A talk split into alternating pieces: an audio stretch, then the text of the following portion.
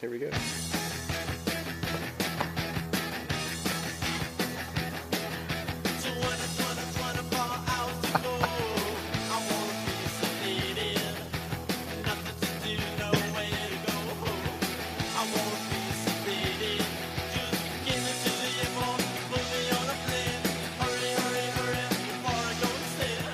Hello, everybody. Welcome to the Comic Book Dungeon podcast. My name is Mark, and I'm coming to you from underground from my uh, damp and moist comic book dungeon. And my name is Cruz, and I'm coming to you from three stories above ground in the comic book hotel suite. Yes, you are our field correspondent, and you have boots on the ground in the lovely comic book state of Alabama. I do. I do. Actually, um, not far from where I'm at, there is uh, a chain called. Have you heard of Books a Million? Ah, I don't believe so. It's like Barnes and Nobles for geeks. Okay. Um, I actually I got a, a pretty cool shirt. Um, I think I sent you the picture of it. Yes. Uh, it's it's got um, the uh, it's got the Millennium Falcon, uh, the fire the the Serenity Firefly class frigate or from uh, Serenity slash Firefly, uh, the Enterprise, uh, the uh, of course the TARDIS and uh, uh, Go- Battlestar class, the Battlestar Galactica ship, and I forgot there was one more. I don't remember which one it was, but it's just select your ship, and it's got like the old like you know eight bit kind of select your character icon thing over all of them. It's pretty cool. Yeah, it was a pretty cool shirt. I uh, I didn't. I remember I didn't get the video, and that's what made me get fed up and stop using my Messenger app and switch to another one because I never got fucking videos. So you were you were the catalyst. You were the change that you wanted to see in the world, which was nice. Thank, thank you, sir. Thank you. Yeah, I did that, and there's actually not far from. Oh, was that Georgia or was that here? I don't remember, man. I know I did find a comic book shop on my last outing about two weeks ago, and I actually picked up a pretty good book. Um, it was a trade paperback of Black Hammer by Dark Horse, I believe. I'm a huge fan of Black Hammer. You are? Yes, talked about it on the show, my man. Okay. Yes, I yeah I I love Black Hammer. I'm a little I'm a few I've let I've let some of the issues stack up because it's so good. I like to lead, read it in uh, chunks. But yeah, it's I'm glad you picked it up. I think it's a fucking amazing book. Oh, dude, I freaking I blew through it, man, and it was. It, it's it's only like the first six issues, and it, it it's got me hooked. So now I'm gonna have to go find more. It, it does a real good job of taking these like hero archetypes that we're familiar with and turning them on their ear. Right, exactly, and, and it, you know, I mean, it really it's it's nothing like super action packed, but it really is great storytelling. It's it's a bunch of characters in a bad situation, and it's such. I mean, like every day is like torture for them, and just seeing them, it's like it's like a watching a kid pull the wings off of a fly. It's you know, it's it's tragic, but you don't want to look away. Yeah, exactly. It's it's just a fucking train wreck of despair and misery. Yeah, I But- it. Oh, go ahead. But you have to rubberneck and watch it. Yeah, it's Dark Horse is my my favorite company, and it's because they put out books like that. Like I, when I was still collecting off of Discount Comic Book Service, they had a they had that preview for it, and I, I usually will take a chance on a D, on a, a Dark Horse book if it looks like it got an interesting premise, and so I mean I've been collecting that one since uh, issue one, and it's it's just Dark Horse puts out such good just since they don't have to have like they they've tried to create their own like hero universe here or there, but they're since they're not trying to like Marvel keep this huge big universe going, they can take more risks and they've especially the last few years they've put out some really cool stuff like Black Hammer, uh, Weird Detective, X, uh, Captain Midnight. I've I've liked a whole bunch of their stuff over the last I mean ten years. It's just I don't know. It's just I, I always go there for like like their licensed stuff like Aliens and before that like their Star Wars stuff and RoboCop. But whenever they do their own their own properties, I'm always blown away. Oh, geez. Okay. Yeah, I see volume two of the trade paperback is out. And how many issues are in there? Um, Black Hammer gets complicated because I can't remember. I think it's after. I, I'm forgetting what issue the series, the main series, stopped. But then it goes. They introduce a character named Doctor Frankenstein, and then it's like it follows like him for a few issues, and then it's like the series gets called like something else. So it's it's kind of a pain in the ass when you're like collecting the floppies, like the, the as they come out, like the. Uh, but yeah, it's. I think they just went back to the actual brand of uh, Black Hammer. Like that issue just came out, I think, a few weeks ago. But yeah, it's it's like it's morphed into a couple different things because a lot of it it's they explore where they're at on the farm and you get a lot of them moving back from that and exploring like the world they left behind or like what's been going on since then. Okay. Yeah, because I see they've got the Age of Doom part, which is after Lucy gets back in there. So yeah, I'm gonna have I'm gonna keep digging on this one because it was a really good read. I'm forgetting the name of the little girl character, but I mean that is that is some tragic shit. Oh yeah, yeah. She is by far my favorite character out of the bunch, yeah. and she's also the most fucked over. Yes. Gail, Golden Gail. Gail. Yes. Yeah, she's based, you know, loosely on uh, Captain Marvel and what was it, Mary Marvel. Yeah, yeah, yeah. And it's just what if it's the the opposite instead of like a little boy becoming like a, a full grown superhero. What if you became a super powered little kid when you were a little kid and when you grew as you grew older when you would transform into the hero you never aged above like that eight year old self and you got mm. trapped that way yeah have, have you uh. seen the the issue where have you seen any of her flashback to before the uh, they got stuck on the farm? Yeah, yeah. Because what I got was the graphic, the the graphic novel that kind of covers like the first story arc on the farm and each character's uh, genesis and, and their flashbacks to how they got where they were and some of the stuff that occurred have you seen her with her supervillain, Doctor Frankenstein? Not Doctor Frankenstein. It's something. I'm I'm blanking on his name. I think it's something Frankenstein. Um, yeah, that gets a little creepy. Oh boy. Oh, have you? I don't because I'm definitely I don't want to give any spoilers, but have you seen them interact? Um, not really too much. Oh, you are in for a treat. Excellent. Yeah, I'm super pumped that you picked that up because that's been my, one of my favorite books of the last few years. Yeah, I'm, I'm probably going to swing by um, uh, Books a Million uh, tomorrow before I get out and go to work and uh, see if I can dig up any more issues. Okay. Yeah, it's yeah. Dark Horse is some good good shit. Like I said, I'm a bit concerned about what their financial forecast is going to look like now that Disney owns a lot of their licensed properties now that they were making books out of. Right. Yeah. Can't corrupt the Disney brand and all that good shit. Well, it's. I'm wondering how that's going to go because it's. They own. Because my understanding of the Fox Disney sort of like acquisition was that Disney owns uh, Firefly, Angel, Buffy, Aliens, Prometheus, Predator um, trying to think of anything else that they license that.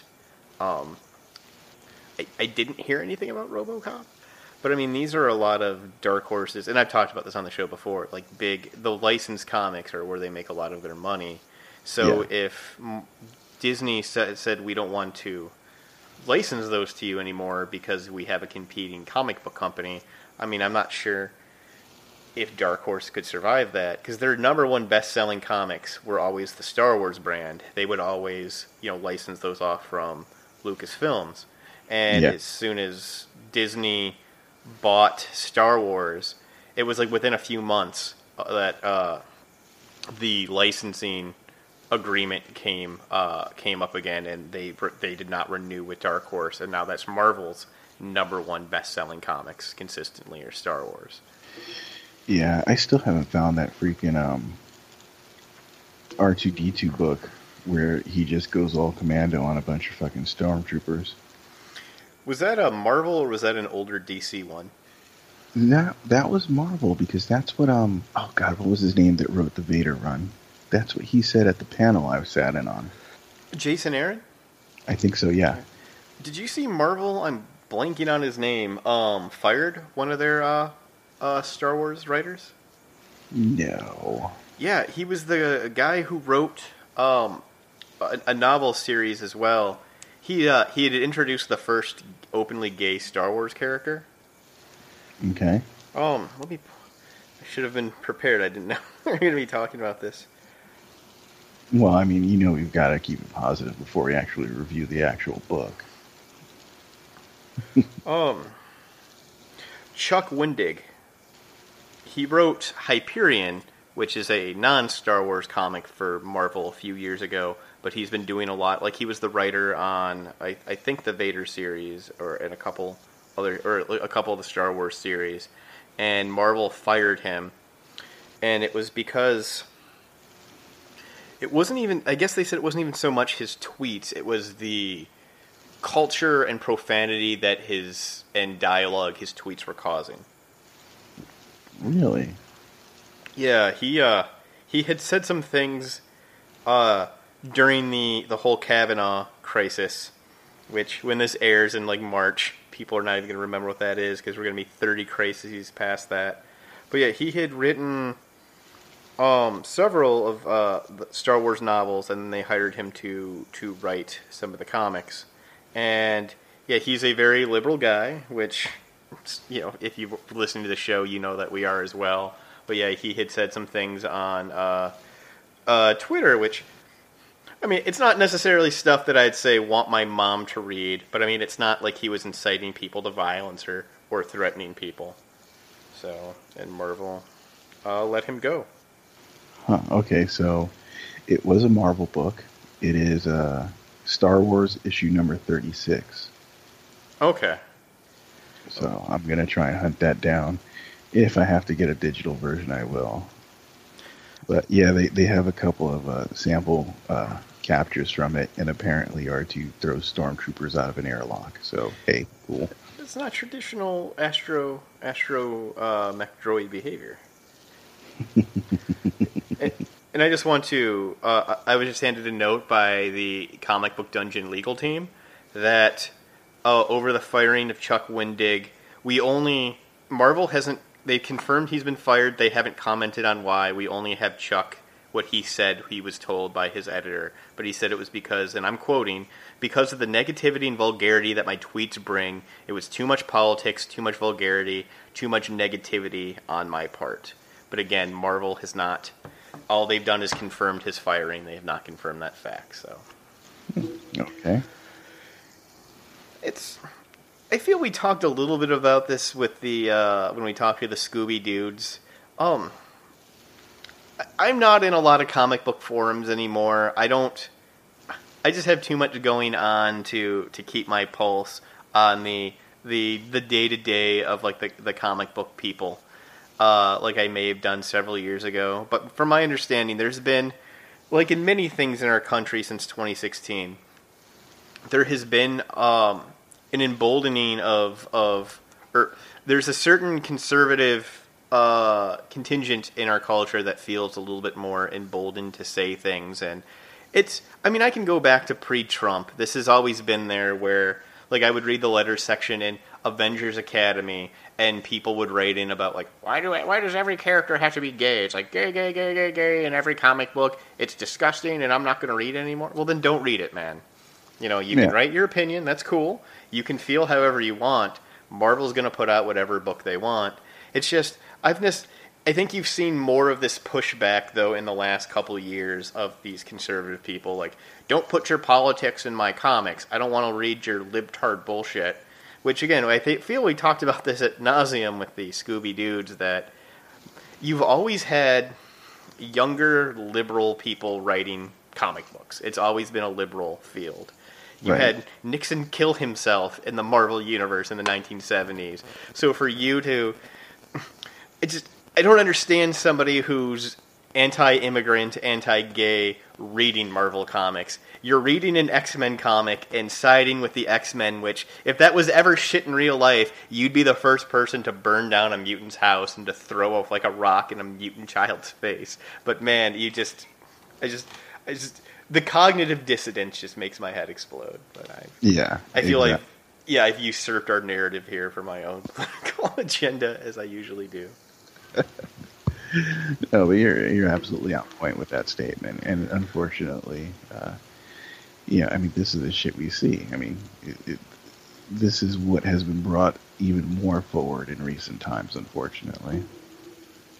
Um, I mean, it, there's some good news on that front. I try not to be an asshole who delights in other people's misfortune, but the question is not why did Alex Jones suffer this misfortune he has now. This shit was years overdue.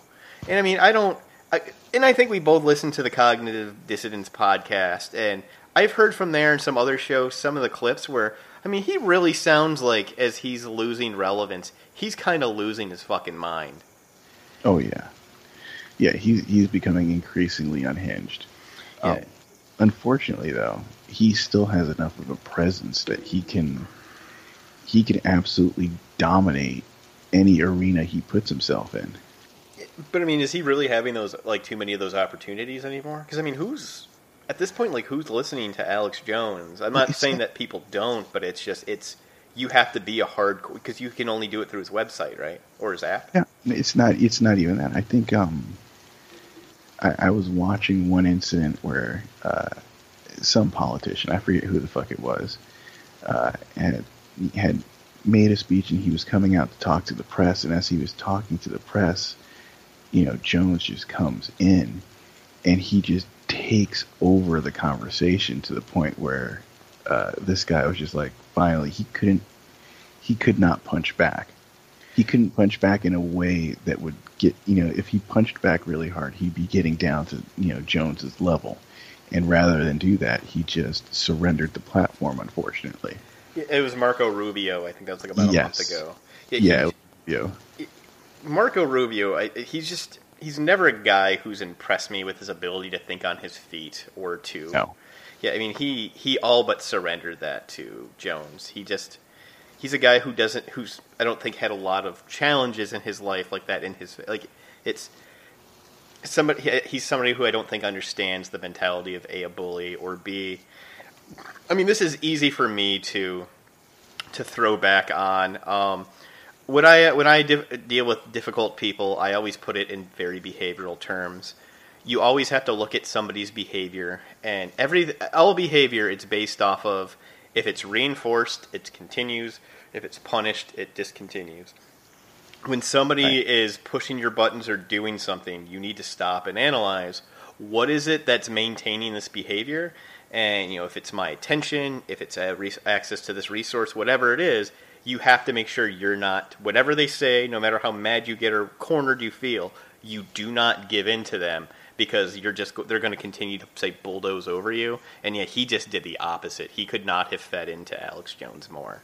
exactly and then he pretty much he, he, he caved in he walked off and jones took over that platform for you know all of about one minute before the rest of the press was like uh fuck you we're gone Yeah, nobody was interested in what Alex Jones had to say. no Like PayPal is not interested in what Alex Jones had to say. Which I, I just again I just I don't I feel like I, I we're getting a little bit in the weeds, but that's fine. I just I don't understand this concern. Well, I do because it's crybaby bullshit, but I don't understand a lot of this conservative pushback that Facebook is a liberal company and they're censoring uh, conservative voices.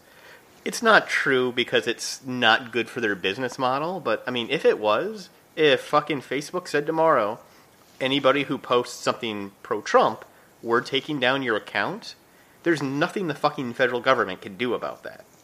And Right. all these conservatives who are making it this big platform and crying about it, you can't sit here on Monday and talk about how a baker has the right to discriminate against gays because it's their business and their platform, but then on Tuesday cry about the liberal conspiracy that Twitter has against you. I mean, it's you, you're all about sm- uh, uh, about pro business and anti regulation, but as soon as you feel a small perceived threat that doesn't exist, I mean, you are all about fucking censorship, censorship, censorship. I mean, it's just Yeah, The- yeah. It's it's always censorship unless it's their, their particular message going out. It's exactly it. I mean, it's. I feel we're at a point where, and maybe it's just I think more people are more politically minded now because of uh, 2016.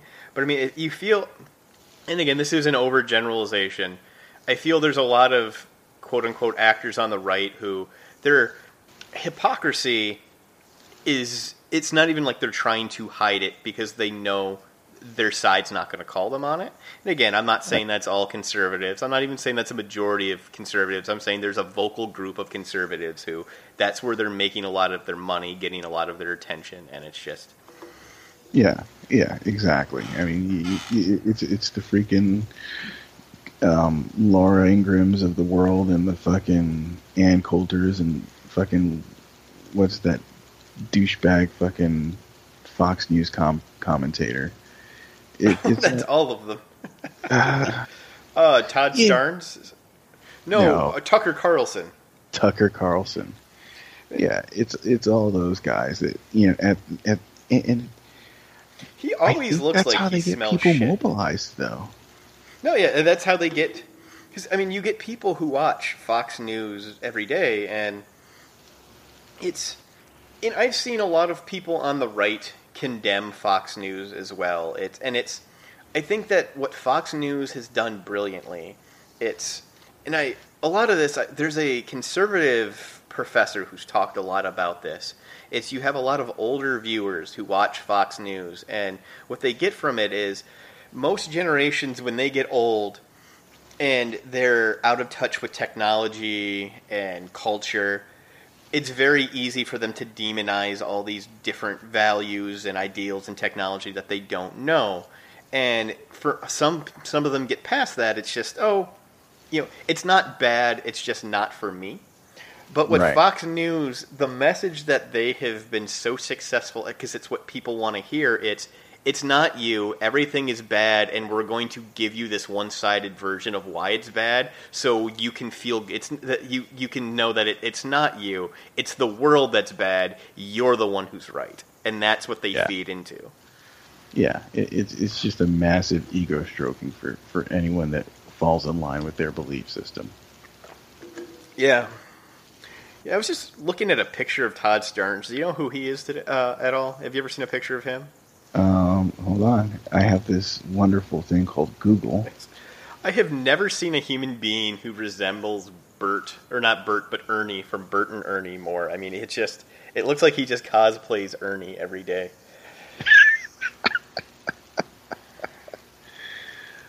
Oh my god!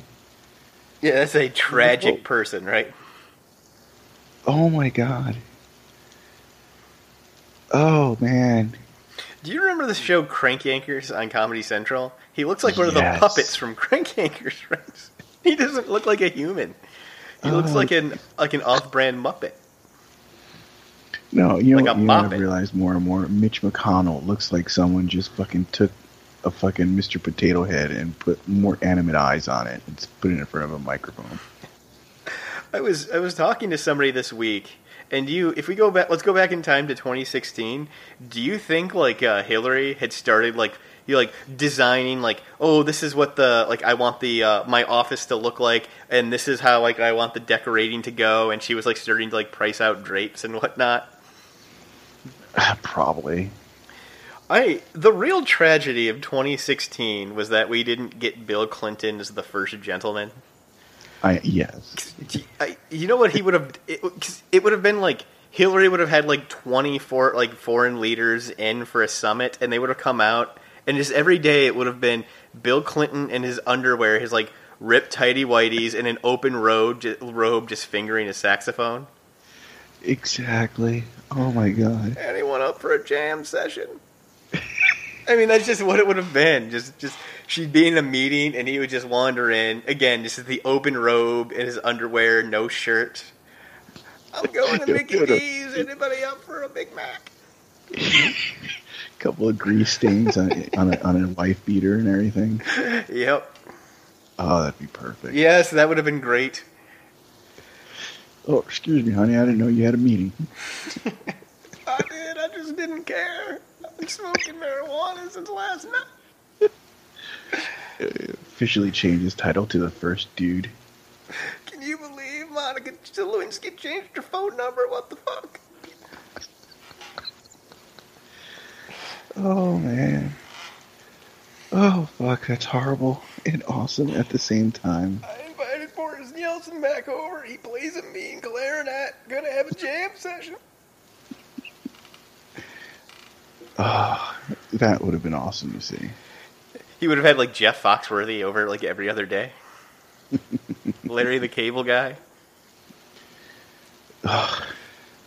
There's a there was a Comedy Central special like ten years ago where this comedian talked about how he he got like introduced to Bill Clinton uh, at like some event, and for whatever reason, like they really hit it off, and it was like how Bill Clinton when he was president, he had this like circle of just like like somebody was like a musician, a couple of them were like were comedians, but they were like they even like had this like nickname where like the Secret Service would call them um uh like the FOB, the Friends of Bill, and they would just hang out like a bunch of times, and it was just like this, just like down to earth kind of guys that Bill would hang out with. And at one point, uh, they they went to Amsterdam, like there was some sort of like uh, political thing going on, and it was like he went there with uh, Bill, and uh, the comedian guy had um, it was either like taking mushrooms or smoking some mar- or smoke smoke some marijuana or something, and Hillary found out, and like Hillary like put an end to the Friends of Bill. She's Oh, like, you cannot be doing this shit. Yeah, you just this is not what Bill needs to be. You, we can't have this around Bill. You just need to cut the shit, and they like they, she put a stop to it. So who knows if that happened? But it was uh, it was full of fun impressions and uh, fun stories. Wow. Oh, Oh, hey, So- did you know that the Proud Boys are designated as a hate group by the Southern Poverty Law Center? I would have been surprised if they weren't. I just, you know, any group of, of, of adult men who put, call themselves blank boys, there's nothing good. There's no good that that group is accomplishing. That is some weird shit. yeah, they probably, if they didn't engage in so many fucking race riots, they probably wouldn't be called a hate group. Probably. Yes. Well, I mean, if their spokesperson didn't freaking openly advocate for killing everyone else. It, violence, or was it fighting solves everything? Is I think is his motto, with his Yes. douchebag hipster fucking beard. Yeah. Uh, have you seen the Times has gotten so much criticism over over their profile of him? I have not. Yeah, they did a profile piece on him, and uh, it really kind of downplayed and kind of normalized his stances. And uh, uh, a couple of uh, other outlets are pretty much lambasting them for even printing that shit. I I really think that what we learned again going back to 2016, it's um not to not to agree with uh, Donald Trump and his criticism of the media, but I I have to take a swipe at the media here. That I think that Trump did a great job of, and it's not like he's he did this I think consciously or he's brilliant with it. It's just I think his muddled, narcissistic, stupid personality just happened to, to be able to do well at exploiting this. We've never had a candidate who so unabashedly fucking lies and just will tell people what they want to hear, even if it contradicts something he said five minutes ago. Like his shit with Elizabeth Warren, where he said two months ago, I'll pair. No, I didn't say that. Like, check again. We have multiple news agencies with fucking a record of you saying it. We have you on video saying this, but it doesn't matter anymore. But I think that that's exactly the, the, the weakness I think that our modern press has had is they've never had to stand up to somebody who so blat- blatantly uh, takes advantage of, say, I, I don't think the media does a good job of understanding what it means to be neutral. Not pushing back doesn't mean you're being neutral. And there's so many times, like say with like a Proud Boys thing, where oh we don't want to appear that we have agenda, an agenda, so we're going to be very uh, lowball this because we don't want to seem like we're coming off as attacking them. It's okay to if somebody is doing things that are challengeable to challenge them. That doesn't mean that you're being biased, and I think that that's something that our today's media is really struggling to to move past. Right. Well, yeah, that, that I don't know. It, it's the idea that every idea or every belief deserves equal equal time and equal consideration. That's bullshit. That is a Yeah. bullshit premise, and I think that's something that we're struggling with in the education system and in our media, and spe- specifically with the press. You shouldn't give some asshole flat earther conference a whole bunch of airtime. That's not something that can uh, that's decent scientific inquiry that you we should be paying attention to. We shouldn't even be putting it on there to mock it or make fun of it. You should just maybe even just a brief report that it happened and move on. But the more you legit you talk about it without ta- uh, saying this is bullshit, the more you're legitimizing it. So by not taking a side on that, you've actually taken a side. Yeah, exactly. It's it's there's almost only so much freaking oxygen in the freaking room, and the more press you give to shit like that, the less there is for anything that's actually relevant. Well, yeah, I mean, it's that idea that creationism should have equal footing in schools because it's the evolution's just a theory, so why wouldn't we give this an equal theory? Well, Okay, fuck that the shit. the preservers from Star Trek are just a fucking. Why is that belief any less valid than your fucking creationism? Both are from fucking works of fiction. So okay. why don't we? We should cover the Battlestar Galactica theory of fucking the origin of man and the Yeah. Lords of Kobol. We should talk about the preservers. We should talk about all of that shit. Or we should just focus on the theory. Because again, it's this idea that they're not all equivalent. It's why don't we talk about the ones that have merits in fact? And if parents want to go above that to talk about the fairy tale shit, they absolutely can. Okay, here here's what gets me. Okay, and, and I I know at times I can be a fucking grammar Nazi about shit. Okay, but the colloquial term theory and scientific theory are worlds the fuck apart. Oh, exactly. and and the fact that fucking idiots cannot open up a fucking dictionary and see what the difference is between you're talking about scientific theory and just you know the colloquial misused term theory and, and, and try and give it equal weight to you know one is just an idea actually it's not really an idea it's just a fucking actually it's a hypothesis you know there's there's a fucking difference and people need to educate themselves and figure this shit out One hundred percent. So, anyways, grammar Nazi rant over. You can tell that we didn't uh, we didn't really care for this issue because we had grabbed every other talking point. So we I, grasped at straws. Yeah. Um, today we uploaded what I feel is our classic episode of Star Trek, or of episode 20, the Star Trek Next Generation Top 10. And as I was editing it, I had an idea. One, it's not that I should edit better, but that's also probably an idea I should have. But we talked about maybe doing like a, a ne- an original series, uh, one down the line or whatnot.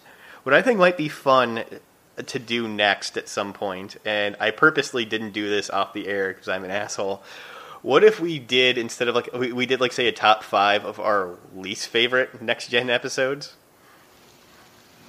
Oh, you want to go worst? Yeah, we could do worst, and I mean that's not something that we have to do in the foreseeable future. Um, I'm sure that will generate some hate mail, and I am going to just keep lobbing that hate mail, uh, to, or if you if just saying some unpopular things. I mean, I've been watching more Enterprise, and I'm not going to sit here and tell you that Enterprise is a great show, but at this point. I mean, I haven't watched an episode of Discovery in a while, and I've watched a lot more Enterprise. I would say I like Enterprise more than Discovery. The Now you're you're enticing me to freaking watch that series more now. Uh, Um, which one, Enterprise? Or Enterprise. yeah, because it's there's so many episodes that are a slog. I have to say, I really like the season one finale and the season two premiere. I actually dug it. I'm not going to sit here if if you never see it. I'm not going to say you're missing out. I have to say, I, the show, its biggest strength, it's I think whoever when they were writing the sh- like they were pre-writing the show and they were talking about the universe that they wanted it to be in and the ideas for where they wanted it to go and specifically the characters i think they did a great job with that. I would give them an a. I love all the characters uh, some a lot more than others and this whole idea of humanity sucking and everything being this like everywhere they go people being more advanced and kind of kind of patting humans' heads and just realizing like the, the low people on the totem pole. You know, it's such a different world than the other Star Treks we were were mm. used to. Especially even like especially go to like Voyager in the Delta Quadrant. It was almost like they had the opposite attitude where they had all this technology that nobody else had for the most part, and it was they there was almost a, a sneering of them towards everybody else, and it's such a reversal from what Enterprise, you know, from a few years later was. So I think that they it was such a good good I, good idea. It just was not none of it was realized very well. Every episode you're like, I see what you wanted to do here and here's 10 ep- 10 ways it could have worked better. But yeah, it's just and it's disappointing in that way too because you can exa- you can see the potential that's wasted every episode. Okay. But yeah, it's it's kind of fun. Yeah. Um. Um. I'm. Ah, man. I'm gonna probably end up watching it. I I just started watching Buffy too. Yeah, I've never had an interest in Buffy. I've watched a few episodes because people had asked me to, or I was over at somebody's house, and it's never a show that grabbed me. Yeah. It's. It's way too 90s for me right now. Yeah, I I know exactly what you mean. So yeah, but yeah, I'm thinking Enterprise might be a little more up my alley. Yeah, I'd be interested in your take on it. Um, I mean, there there was an episode from season one um, that I really dug. I think it was called like Doctor's Day. I'd have to go back. I thought that was really good. There, I have to definitely say there the episodes in season two are a little bit. I, I'm enjoying more than season one, but I mean there are some episodes that I mean there's just it's such a slog to get through. Yeah, so that and oh, okay, so the worst, uh, worst next generation show. Maybe we should think about that, like for April Fools. Yeah. I, I think we're both to have, and we're both to be agreed on what the worst worst show is because I mean it almost it's it does it shouldn't even count because it's always everybody's worst. It's it's considered one of the worst episodes of Star Trek ever because they've only ever done one real clip show and that was on Next Gen. So mm-hmm. it's almost like that one shouldn't count. The season okay. two finale of uh, Shades of Gray. Because I mean, yeah. it's just it wasn't even a show. It was like 15 minutes of scenes around 30 minutes of clips. Yeah, we'll we'll, we'll go over the ground rules for it, and we'll we'll bar that one from a contention. I'm gonna put yesterday's Enterprise and Skin of Evil on there.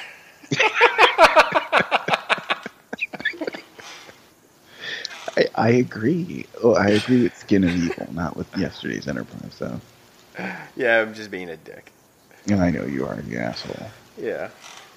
Do you do you remember during that episode I I didn't put inner light on and you told me to like eat a fat bag of dicks? Yes, I did. that escalated quickly. Thank you for reminding me about that. I will post that on the Instagram. Um, talking about things that should say on Instagram, things that should not be posted on Instagram are Amazing Adventures issue 35, uh, featuring the War of the Worlds. Uh, we should, I think we should just jump on this. And if you guys couldn't tell, not to sour your uh, opinion on this episode, but yeah, this was a, for me, this was a very lackluster issue, which kind of sucked because as I've throughout the this series, I've been looking at all the covers, and this was one I was really excited to uh, to to get to, and it just it did. I liked the cover, but it didn't uh, add up to it. Well, I mean, you know, the, the cover art was definitely great. Then throughout the story, there is one person that wants to jump on something for sure. This is true. um, so just to get into it, again, this is Amazing Adventures 35. So we don't have very many of these very uh, amazing adventures left, so I'm going to try to savor them as much as I can. This is starring Killraven And in this issue, issue we get the threat of the 24 Hour Man. Yeah, that's about freaking twenty, about twenty hours too long. Absolutely. It's Killraven versus Man Mutant for the most fantastic prize of all. That's very debatable. But I love the 24 Hour Man's uh, design on the cover. Too bad he really doesn't look anything like that in the issue. Right. Yeah. The, the cover design was way different than what you saw further in the issue, and, and that is unfortunate because it, it is an awesome character design. Yeah, because I, I every time I passed this and I saw the thread of the 24 hour man, I, I wanted to know what the hell that meant because I'm like, isn't everyone a 24 hour man? The days it's 24 hours, and if you're living in that day, you're a 24 hour man. But how naive I was because Yeah. I, I soon learned the, the answer was uh, not very engaging. But uh, I love because on the cover we have him battling Killraven, and he's throwing it looks like some arrows, and it's actually really cool. If you've ever read any X Men issues with Longshot, it's the same the way he throws them like an like his his hand goes out in like a an arc, and you see a bunch of projectiles go out. That's exactly how when say Longshot throws his knives, it looks the exact same way. And this is ten years before that, so I thought that was well eight, seven or eight. I thought that was pretty neat. Yeah. Yeah. And, and the abilities they gave uh, the 24 hour man were interesting. The the arrows or barbs that he projects are pretty cool. I, I love the one time we see him really use them, and it's we'll talk about it more when we get there. It's like they're sh- it looks like they should be shooting the opposite way. I have no idea how they shoot out when it looks like they should be shooting backward. Yeah. Oh, I love the little Killraven that we have up by the War of the Wor- World logo. He has like bleach blonde hair. Yeah, he's he's no longer the fiery haired hero. He's uh apparently spent too much time in salt water. I think he's been walking under the sun too long is because he's inexplicably going south. I mean, is this are these issues going to end with him in Florida? I still I still need to do the map thing. I, I really need to get a map and just draw every place he went. Maybe we'll do that for like the final episode or something, and I'll try and get a picture of it because this is like the most fucking like navigationally blind motherfucker ever to walk the earth. Yeah, I mean, he is just he is going in the absolute wrong direction. I'm I'm so tempted to pop that last issue just to see where it takes place. My guess is going to be Florida. He's like going to get down to like Key West, or like the last Epcot Center. No, he's gonna be in Epcot Center in Disney World. And it's gonna be all fucking ruined, and he there, there's gonna be like a freaking ten page long monologue about fucking fucking entertainment of fucking the old world and all sorts of shit like that.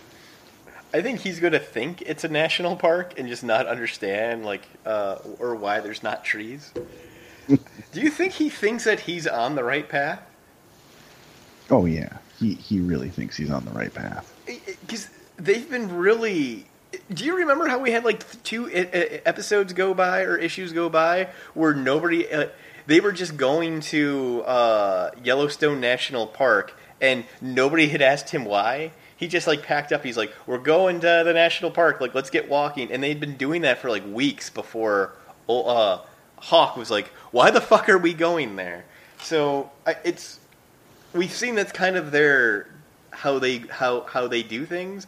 Do you think nobody has pointed this out, or that they don't understand, or do they even know that they're going the opposite direction or the wrong way, and just nobody has really just just corrected her? I have no idea. Nothing Right. would surprise me at this point. Well, yeah, I mean, out of all the random shit that they found in their travels, why haven't they found a compass?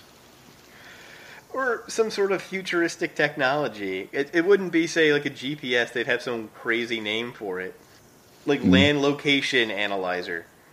Exactly. Yeah, I don't I don't know. I can't figure that out. Yeah. But yeah, so this is the 24 Hour Man.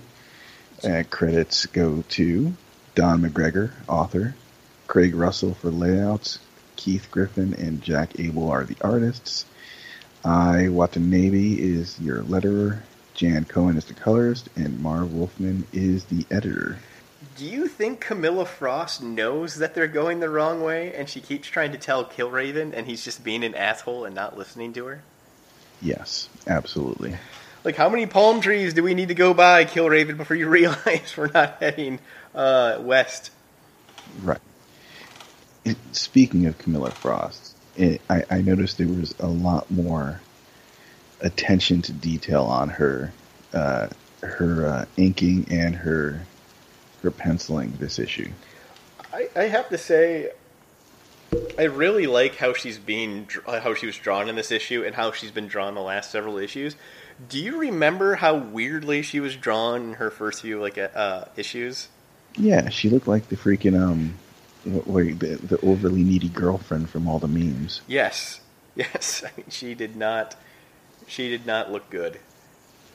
No, but I, I mean, I didn't really notice it as much last issue, but last time we actually did an issue was a little little ways in the past. I don't know what you're talking about. Uh, Through the magic of uh, us not releasing on a regular interval and moving things around, the audience has no idea that this has not been a linear. time. right, but but uh, the the art direction in this issue, while I will agree with you, the story content was lacking. The art direction was really impressive for me this issue. I will agree. Now that in hindsight, as I, I picked it back up and I'm looking, the art was really good. But yeah, this uh, the this entire story just left me just why I don't understand why it was there. I don't think it it made a lot of sense. Yeah, the the art and the framing were great. The story was fucking batshit crazy. Yeah, We uh, we open on Atlanta, Georgia, of October of 2019. So again, we're getting a lot farther away from uh, Yellowstone National Park. And a lot closer to, well, a year in the future. We open on a cemetery. There's a pretty gnarly looking body out in the open wearing pretty gnarly costume with no pants. And in front of it, we have a blonde haired woman um, kneeling in front of it. And we have our crew of heroes um, coming up to them. And you'll notice there's no Grok and no Hawk. And uh, if you're wondering why, you're going to have to go see a previous episode. Right, and this uh, the corpse here. It's um, I think the word that comes immediately to mind is desiccated, which is odd given Georgia's climate.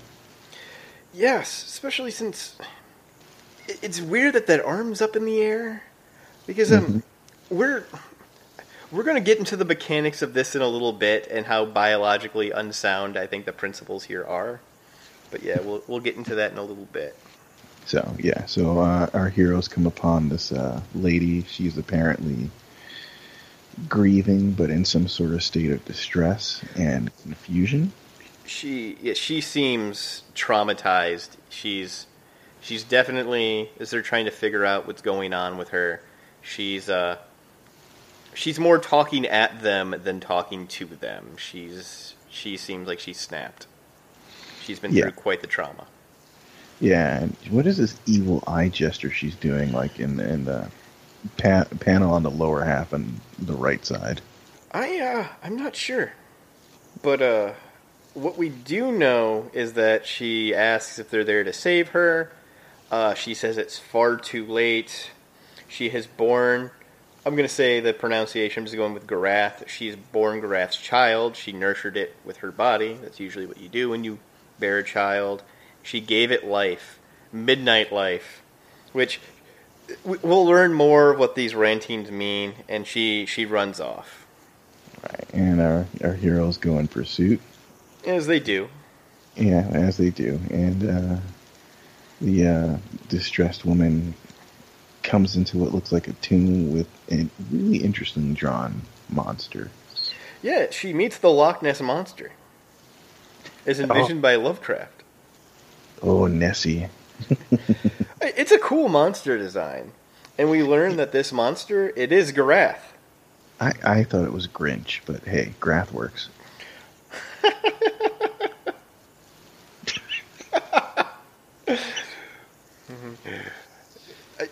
Because this whole episode, it because we learn that she bore Garath's child, and now that you see that Garath is not a non-humanoid being, I we learn later that this is not necessarily the case. That this was some sort of uh, sexual violation by this creature. So, Right. but now the fact, so, but the, for most of this issue, I was imagining like a sexual assault by this thing that looks like a tentacly Loch Ness monster. And now that you've you, you're you've put in my mind that this thing's name is the Grinch, I don't know if I can carry for uh, carry on. You're Yeah, a you- creepy one, Mister Grinch. I You- just you full hentai on me like right away. Yeah, I mean that's it. Totally made sense to me why this woman would snap to be violent. Especially, I mean, this thing is like two stories tall. Yeah. The yeah, biologic, he's- yeah, biologically, this thing was dubious to me. And then when you learn that this is not the case of how uh, his child was born, and it's something that's even less biologically practical, it just it gives us more questions. But uh, I'm Right. I'm going to have to reject your name of the Grinch just because I just I already have enough that I can't really deal with this issue on, and that's just one more thing that just it would ruin it for me. Right. So uh, on on the headers of each, well, not each page, but a, as a scene progresses, on the header, the the book is giving you a header of what time it is during this sequence. So it's currently 7:21 a.m. It looks like, and um, the Grinch, it, the, our heroes come upon the Grinch, and of course they open fire because it's big, ugly, and it's a monster. How do you get Grinch out of that? It's G R A T H. You're, you have you have completely rewritten like eighty percent of the name. The only Yeah. thing that those names have in common are the G, the R, and the H. So Right. when you first read this, the time continuity uh, co- or continuity, sorry, sequence, did you think that was 720 or 1721? Ooh. I thought it was 721, but now I look at it, that, that's that looks like that's a I guess that's what they're using for a zero. Yes, but then if you look at the next page, they have an actual zero. But it really, in what universe are those zeros? They look like to me, they look like ones. Poorly, well, they look like lowercase r's, but it looks more like a one than it does a zero. So I, I, I was, I flipped through this one before I read it, and I thought it was like a pulp fiction where it's going back and forward in time, and I'm like, wow, that's going to be really cool to read to like kind of figure out the timeline. And no, it's just that every few pages they just haven't the zero look like a lowercase r. It's all No, I no, I know what it is. I know what it is. It's on the colorist. It's on the color. Oh, I see it now. Yes, he he drew the inside of it red instead of the outside of it. So it's like an Yeah. uh, so listeners, the O, the, it's the inside of the O is shaded instead of the outside, like with like the rest of the letter or numbers. Yeah, Yes, it's it's a negative. man, you you figured it out. Yeah, it's a negative. So yeah, so I'm calling this one. It's, it's 720, Oh. not 721. Yeah, I mean, I, I, I knew that what they were trying to convey, but yeah, I did not see that. Yeah, I, I absolutely can see that now. It wasn't an odd zero. I can see the zero now. It's just that they shaded the wrong part. Yeah, they they color the color is fucked up on that one.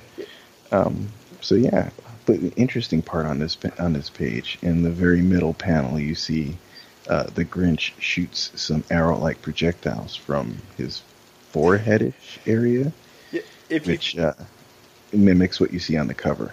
if you see, uh, if you think of like the Loch Ness monster, it was like say like right where its head meets its neck. If that would shoot these long harpoons out, that's what it looks like.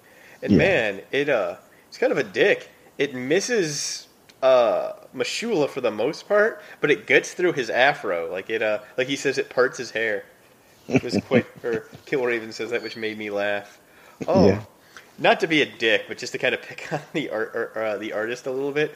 Does it not look like on that top panel? Because we see that they're running after the woman, and now she's uh, she's stopped in front of McGrath. It looks like she's sliding towards him, like she's sliding into home plate. Exactly. Yeah, she totally looks like she's sliding in at home. Yeah, but uh, other than that, I mean the how cool the monster design is here is really awesome. Yeah, uh, and definitely kudos for the for the monster design on this, and also for.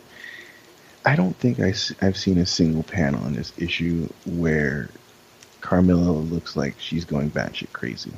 No, she actually of because there's a, a above, right before he shoots at them with his his like head arrows, they're uh, they're trying to save this woman from McGrath, and they're all shooting at him with their uh, with their weapons. And I would say of the three of M'Shulla, Killraven, and Camilla, she's the one who I think's drawn the most heroically there. Yeah, yeah.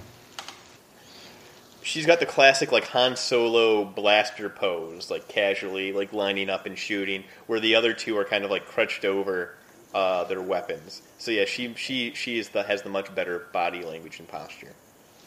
Right. So, um, moving on, you see that uh, at time sequence 723. Before Some- we before we move on to that next page, I want to say that last panel, the bottom panel, Mhm. super well done. How uh, I almost missed it when I was first reading through. You can see there's a figure on top of the building, like watching them, Oh, yeah. and so uh, um, you can that they they introduce because we see him on the next page. But yeah, that's cool. They it's it was really easy to miss, but yeah, you can see them being watched, and he's like about to jump down and confront them. Yeah, yeah, I see that now. So, yeah, they, and it then pans the camera angle to from behind that figure looking down on everyone else. Yeah, And Mhm. oh, go ahead. And, and yeah, you're right. He does take a rather astounding leap down a ground level. Yeah, it's cool. This character that we're about to be introduced to, he's uh, more or less like the, for the most part, for the rest of the issue, the narrator. Right. Which I mean, I think that's a cool touch to have this uh, outside being be the narrator. I just wish they would have done something with it. Yeah, and, and this outside being is uh, a. Uh, oh, okay. This is the panel you had issue with. Okay, um, he's a green-hued, almost like Adonis meets Roman warrior style character. I I have no idea why that like that that costume looks the way it does, but it look like you said, it looks like a Roman centurion wearing a knight helmet. Yeah, And we learn that he is linked with Garath, that he feels Garath's wounds that they've inflicted on him.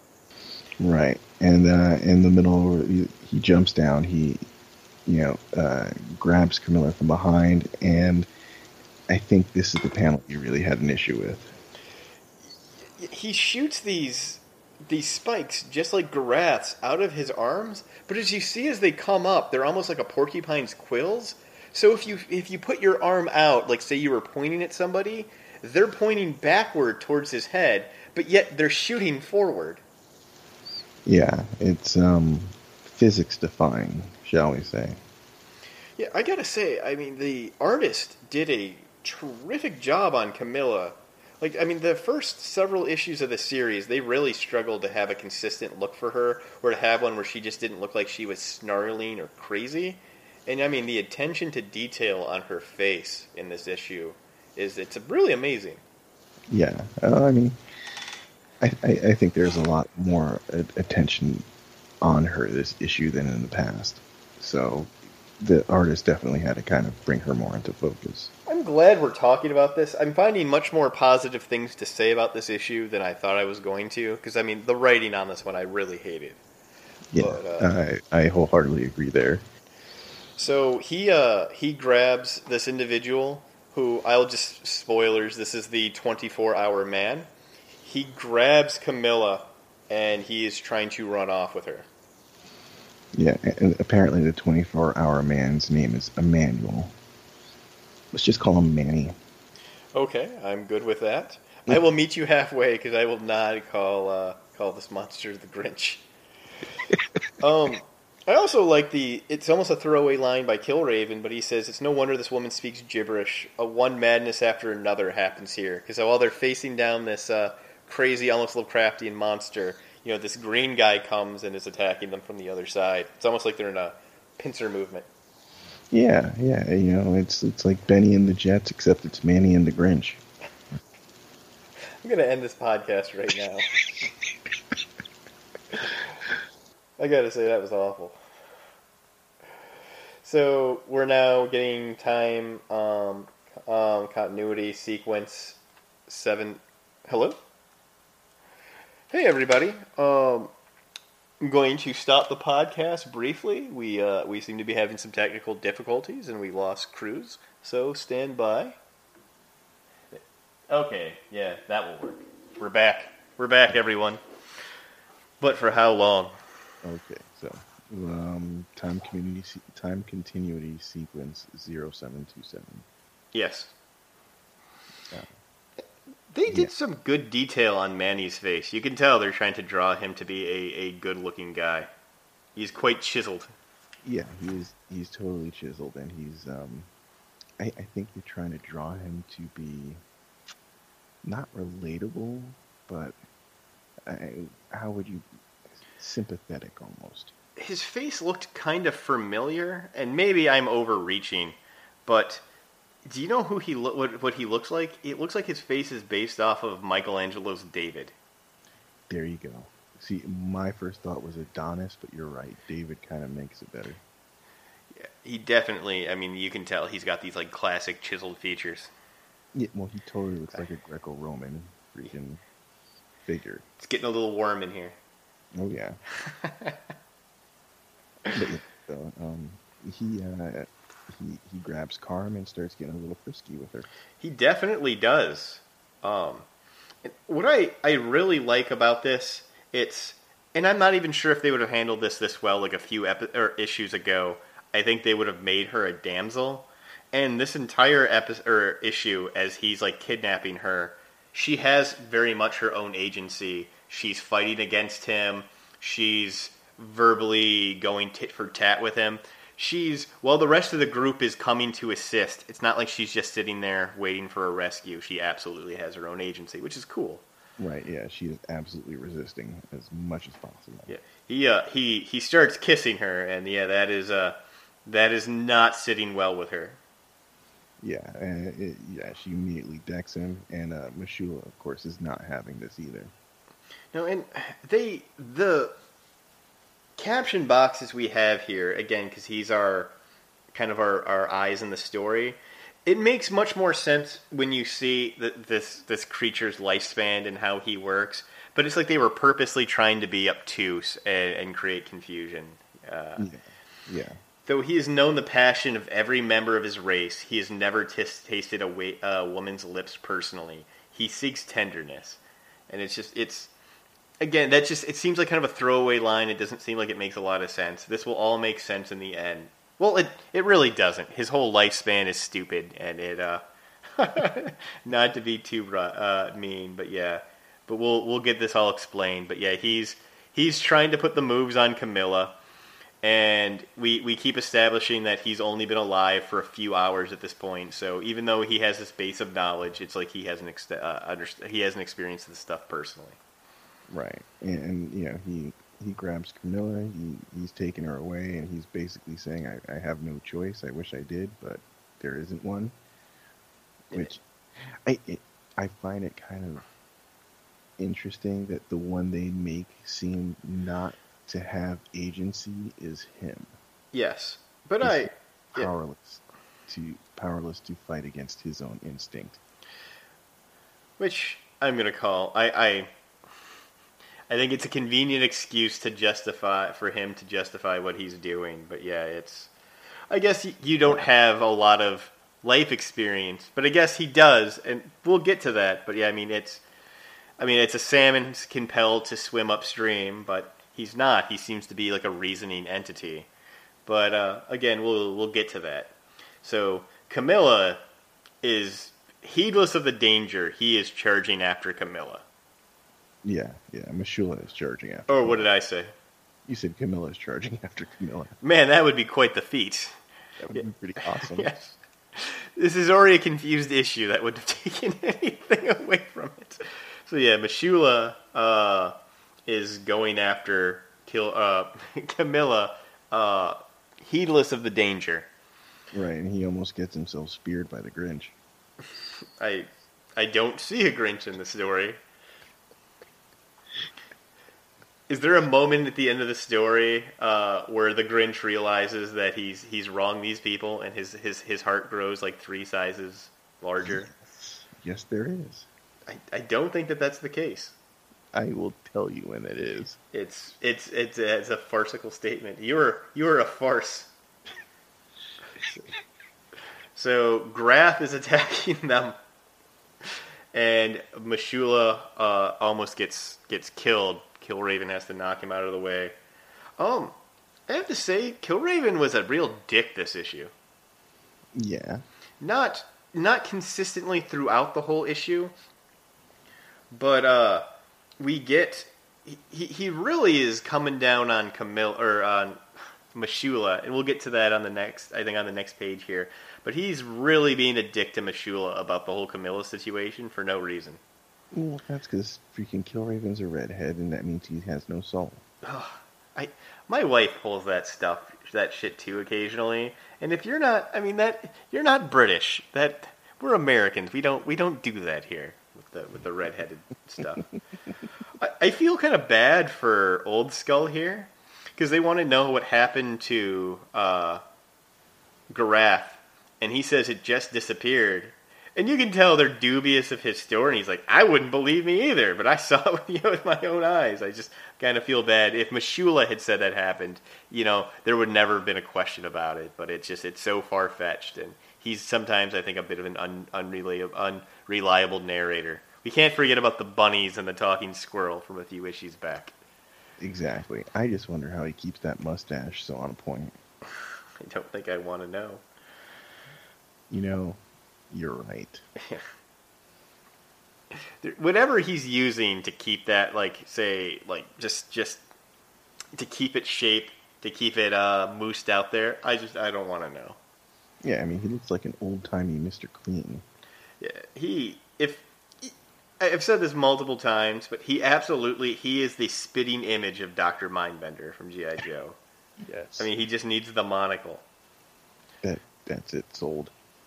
Um, I really like this next page. Uh, well, not because of Killraven, he's a dick, but uh, I I like him, M'Shulla here.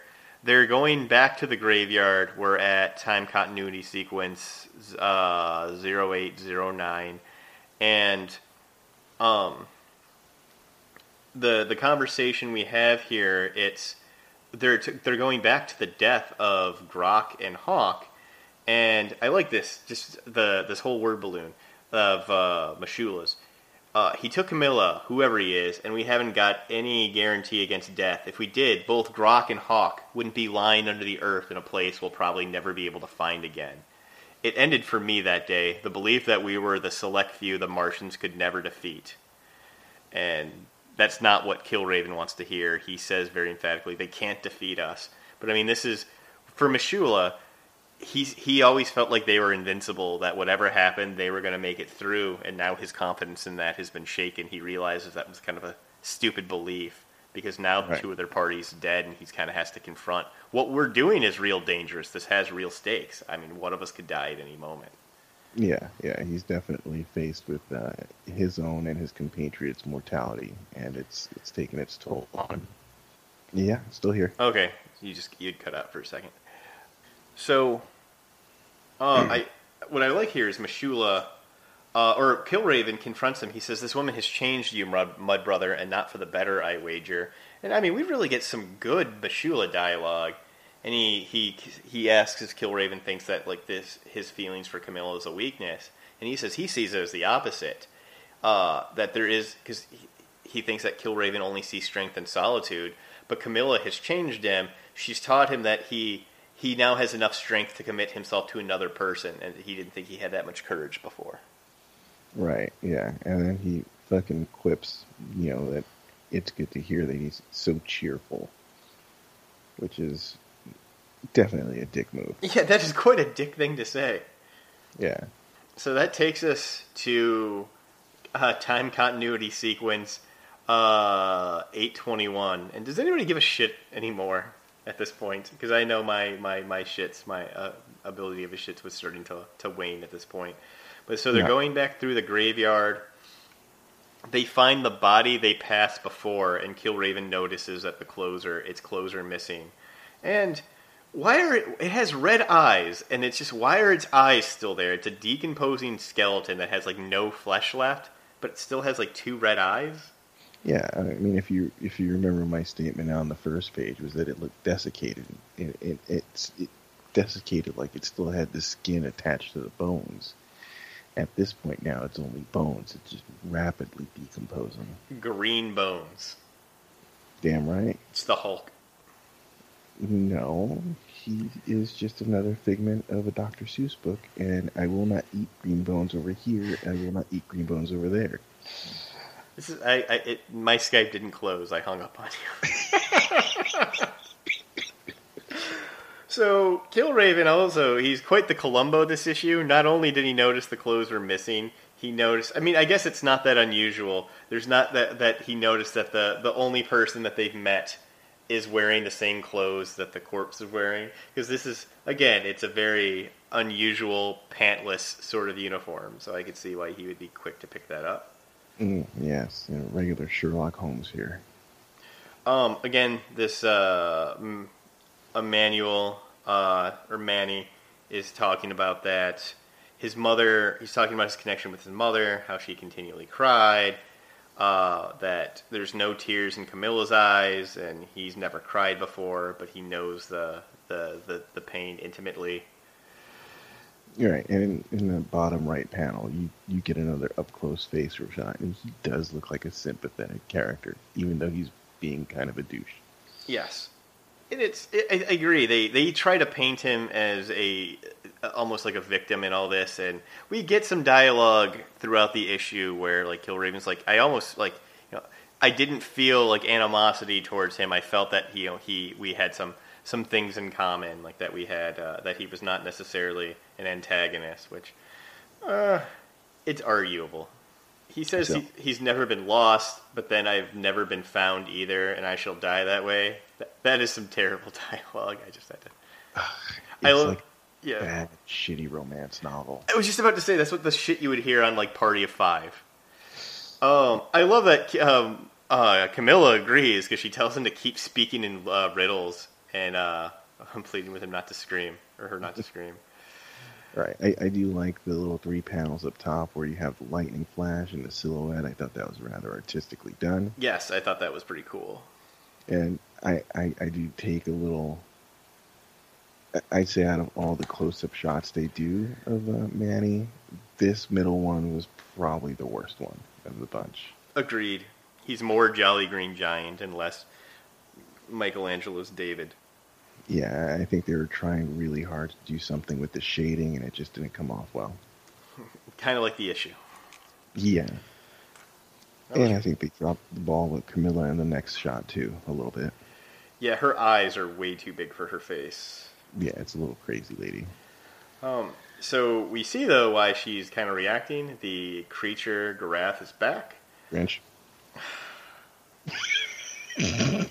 and we the 24 hour man Emmanuel says, you know, he was never far. He's the vital link to my race's survival. And I have so much issues with his dialogue once you figure out what's going on. And that, but we learn that's why he's chosen Camilla. He's chosen her to be the mother of his whole race. And she tells him he's out of his mind, which I agree with her. That's what this sounds like. Yes. Um, we learn on the next page under time continuity sequence nine zero or nine. Let's just say nine oh three. That's what this is. Yeah, let's just go nine and three. Yeah. Uh, that him and Gorath are almost one by mental transmutation. We they can be one, merged and absorbed, but they can't live apart. That Gorath is the source of the energy that Emmanuel needs to live his 24 hour lifespan. One day lifetime, the day is infinity to him. So we start to learn that his whole life cycle here is that he lives 24 hours and then he mates, and then when he mates, his basically all of his memories are passed on to his progeny. So he's he's linked to Garath, who they're in this symbiotic relationship where they're part. Almost, you could think of them as part of almost like the same organism.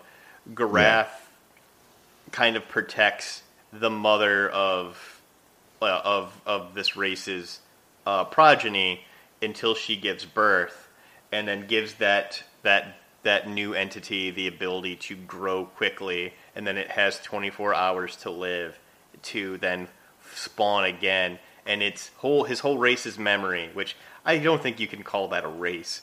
It's one living at one time, and so its memories get his memories will get passed on to his son and his to the next son. So that's how he's accumulated so much knowledge and how he under can talk and understand things and uh, and, and the world around him because he this has been going on for countless iterations. Okay, I, I in rereading this, I have some issue with this now. I have so many issues with this, but what are your issues? Okay, so let's let's let's let's do the math now. All right. Um, typically, uh, well, first off, the the time frame is uh, the Martians came in like 2001 or so, 2003 or four. Oh, oh man, it's been so long. I, I want to say it was like 2000, wasn't it? Well, yeah, because I mean, this is 2019 in the setting. Killraven is 18 years old or so. Uh, Carmilla is only like 16 by by by the um, metrics of the the cards we were given a couple issues back. That was not Camilla. That was uh. That was that was Mint Julep. Mint Julep. Well, okay, let's just call her 20 then. Yeah, I think she was in her early 20s. But if Killraven's 18 at this point, that means he was born in 2001, and he remembers the Martian invasion. He was like about five or six. So you've got roughly 13 years between when the Martians attack and the current time. In that 13 years, apparently the Grinch was spawned somehow out of whatever genetic experiments occurred. The normal human gestation period, gestational period, which is what what the 24 hour what Manny has, his race has a normal gestational period of nine months. That was what I got as well. Yes. So, and actually with a human female, it's 10 months really from conception to delivery. So, 10 months, spawn, one day life cycle, rinse, wash, repeat. In all actuality, this guy, the intelligence of this race is only about fucking like 18 years old. Or, I'm sorry, 18 days old. How the fuck does he have all this knowledge? I'm wondering if there's some sort of, again, maybe he's getting some sort of uh, cognitive abilities from uh, Garath, or it doesn't make any sense. I choose it doesn't make any sense. I would agree. Okay. Good. Glad to see we're on the same page after I dissected it. What I was wondering too, because I mean, the only characters we're introduced to are Garath, the 24-hour man, and uh, the blonde woman from the beginning, who's his mother. It doesn't look like Atlanta here is a thriving city anymore. I'm wondering if that was not the first time that she was impregnated by uh, the 24 hour man. And maybe oh, yeah. that's why yeah, she's so out there, why she's so yeah. why she's traumatized. I I agree with you on that one. Which makes that pretty tragic. Yeah, I, I, I agree there too. But it also, I mean, my big issue then it's one that body, who we now learn is the 24 hour man's father. He doesn't have glowing red eyes, so why does the skeleton have glowing red eyes? And if he's been so we've now learned that that body has been sitting there, like you said. It's not like that happened 24 hours ago. That was a probably yeah, that was between nine and ten months ago. His arm wouldn't just be sit you know up in the air like that. There wouldn't be. I mean, he'd be more rotted and and, and I mean because it's he's just sitting there exposed on like the on top of like a slab in a cemetery. Right. And you got to wonder, okay, if she's been impregnated more than once, and the 24 hour man has to do the impregnating, was she getting knocked up by her own son consistently over and over again? I mean, fucking kind of Oedipus level shit are we talking about here? And I mean, because I'm not even. How much DNA is he getting from uh, the the mother? Because I mean, if that's happening multiple times, what is that doing? Because his his genetic tree isn't forking the way that it should. But again, I mean, we're we're extrapolating that based off of. Uh, let's be honest. We're we're taking this level of detail way beyond what the author intended. With Don, I, I, I mean, this doesn't even feel like a Don McGregor story to me. Yeah, yeah, uh, I'll agree. We're digging way too deep. And I guess what really irritated me about the story too was Killwa- Killraven seemed really out of character. I mean, he was snarky and kind of an asshole, but he's always the one that's talking about getting their values back from the Martians and not letting their humanity die. And so now M'Shulla is showing some humanity, and he's all up his ass about it. Yeah, But again, I guess I mean people are inconsistent, so it's we expect consistency in our characters, and that's not how humans are. Killraven seems like kind of I mean he's in his early twenties, so I mean he's kind of a shit person. I mean a lot of people in their twenties, late teens and early twenties. I'm sorry, you don't have a lot of maturity and you do stupid shit. That's why you you're learning to be an adult. So I guess it makes sense that he'd be uh, shitty. yeah. Well, I mean, speaking of consistent, uh, at, least Karm is being consistent in saying this shit ain't happening. Yeah, and we we get because we we because if you go back to the beginning, you remember his mother said that he was born at midnight. How fucking ridiculous is that? That and that seems to be the the the, the consistent thing that he that their progeny or she calls him his midnight son that that happens because she says your midnight will never arrive. I just it's really stupid that you had to have him be born at midnight and he's the 24 hour man so he go he goes from midnight to midnight that's so fucking stupid It is. It is dumb. So we move to time continuity sequence nine twelve. Yeah, nine twelve. And uh, in comes Killraven, freaking jump kicking his way in to take on Manny. Uh, Manny, being the superb specimen that he is, uh, realizes what's going on and immediately turns the table on KR and throws him through uh, probably one of the only uh, still standing windows in the city. do you think even though it didn't work out well for him do you think that was really gratifying for killraven? This entire series we've just seen him get like bushwhacked and ambushed from behind. Like uh the uh i mean how many how many times have we seen him get snuck up on? There's I actually a gr- like a great panel from it's like issue 20 where what was his name? Like the warlord. Uh like oh like superman punches him with his bionic arm from behind so for Killraven to finally get the jump and to do like a jump kick on somebody from behind i mean that's gotta be that's gotta feel great Yeah, except for when it got turned around on him. it's, it's it's a good first step though At least KR's taking the initiative.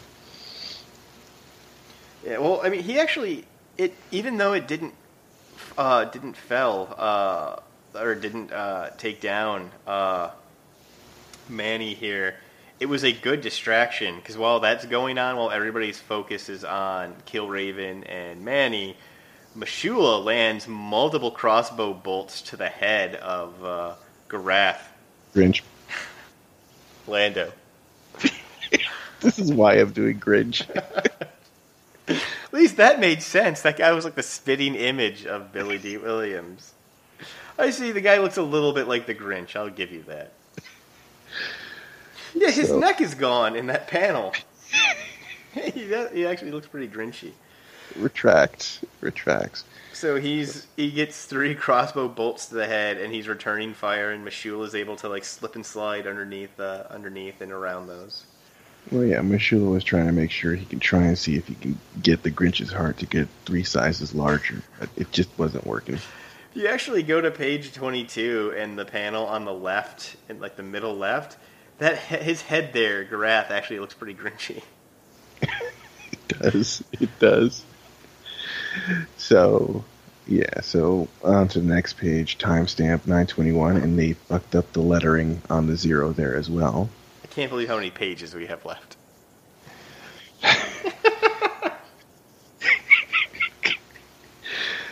Uh, so the team's making an all-out assault, and I I don't know what Wonder Twin powers activate. Captain Planet shit's going on here.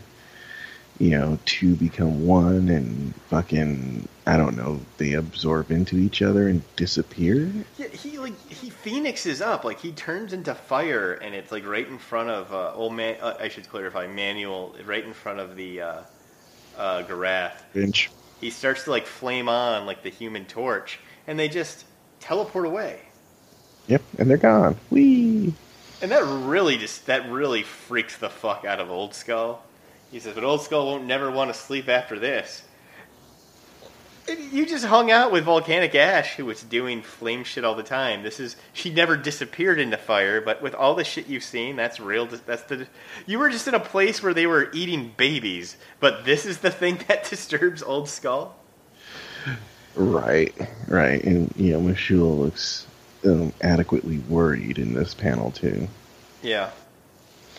So yeah, they, they they vaporize and disappear, and okay, you're the 24 hour man.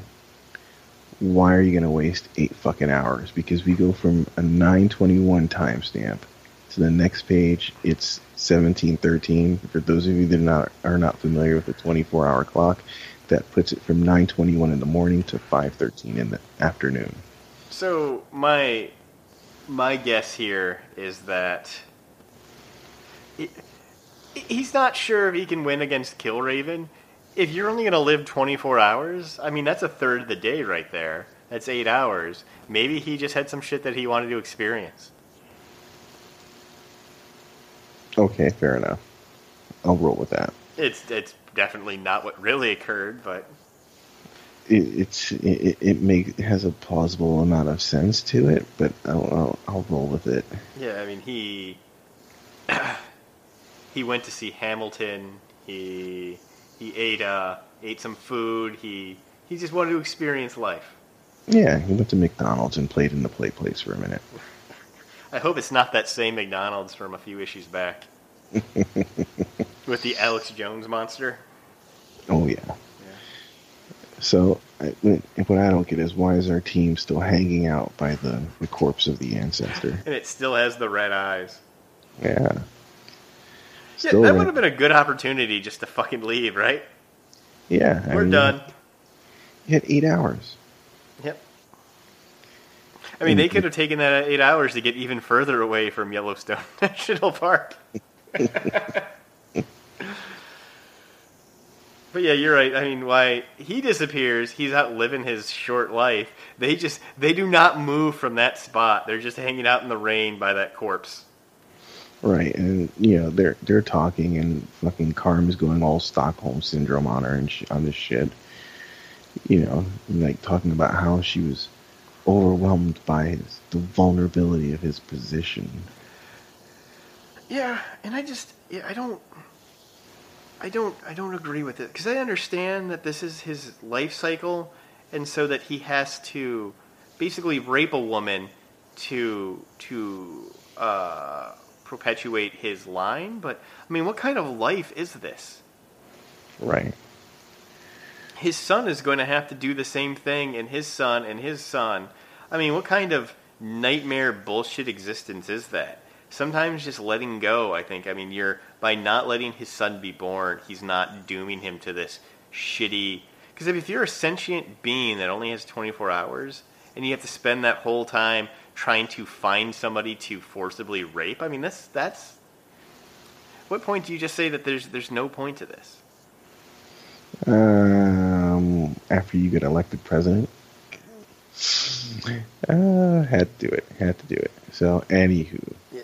Killraven talks about that he felt a strange strange kinship because Killraven also we see does not have the most enlightened attitude towards women at times. So I bet he did. Mm-hmm. Uh, Yep, and all that's left is uh, all they have in common is October rain, and you know they could have waited a month and they made it November rain. that it song would... wasn't written yet.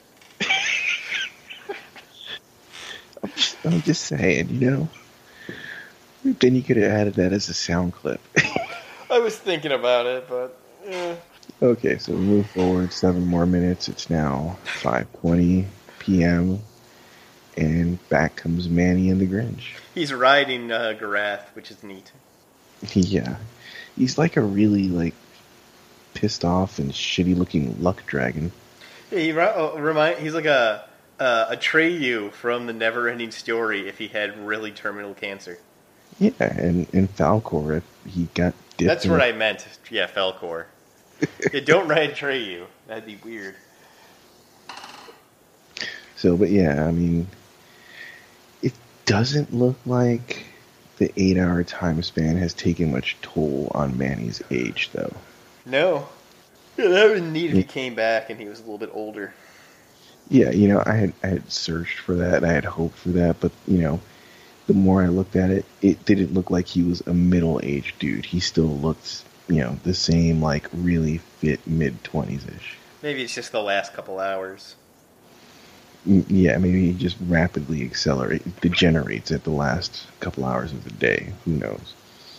But yeah, they come back, they spar, they're fighting back and forth, Killraven and Manny, and you know, they're talking about freaking, I don't know, Killraven's have some having some sort of like existential crisis or something.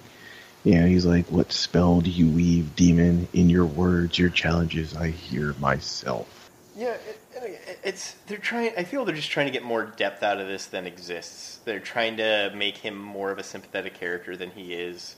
I mean, it's I don't because I agree with you. I got because I, I don't I don't know. Is this um some sort of Martian creature? Is this a mutation? If this is a mutation, this was something that was never meant to live. Right. Exactly. It was. Yeah. It was not meant to live. It, it's its means of self preservation were so fucking limited that it was bound to die out eventually.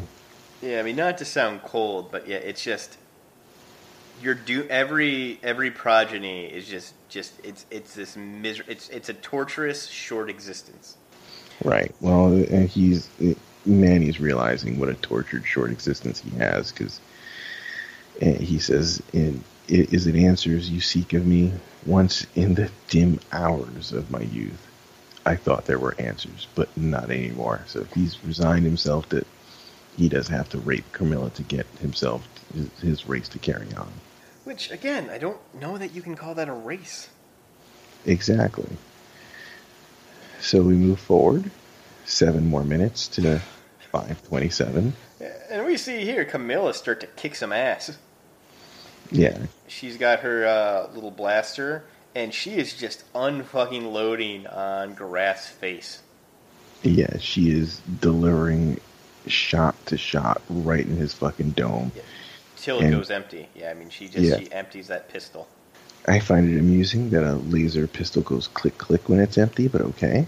Well, I mean, if I just imagine that was the trigger pull with nothing happening. Right. So so yeah, at this point freaking Grinch goes full hentai mode and you've got tentacles freaking grabbing all of her appendages. We see at this point, yeah, it looks like she's in trouble. We go to time continuity sequence uh, 1730, so 530. It it just it took a minute, but all those like the crossbow bolts and then her just emptying that laser pistol into its face finally starts to take a toll and we see it. Uh, Garath kills over, and he's dead. Lets go of her, and then we see, without his energy to sustain uh, Emmanuel, he starts to melt. hey, there's not even a which this doesn't make any sense. There's not even bones left over. Right. It's it's it's it's almost like Raiders of the Lost Ark without the bone structure underneath. Yeah, I mean he's just a green puddle on the ground. He's a witch. yeah, I, I, thought that was kind of neat. You see him like he's like grabbing his face, and you start to see the just the flesh just decomposing. Yeah, he just starts sagging and melting, and then he's done. Yeah, so they all gather around uh, his non remains. His mother comes from nowhere, and we basically she just she basically has the same dialogue she has at the beginning of the episode that she's that she's wondering if Garath is there. It's too late to save her. She sired Garath's child. Her body nurtured and sustained him and gave him midnight life. So yeah. then she walks away, and they don't chase her this time. And they're only vaguely aware of the hint of beauty amid the darkly perverse events. So yeah, the only thing that would have made this better is if a bunch of midgets came out of nowhere and started singing "Ding Dong, the Witch is Dead." Or maybe an Oompa Loompa song, and we would get a nice moral uh, parable. That might have explained more. I like that the, it ends with uh, Skull asking, Mr. K- Killraven, what would have happened if Manuel had himself a child and it was a daughter? Then I guess it would have been it would have kidnapped M'Shulla or uh, Old Skull or uh, Killraven, or just biologically they can't. Or don't go looking for meaning in something this stupid, Old Skull. Yeah, yeah.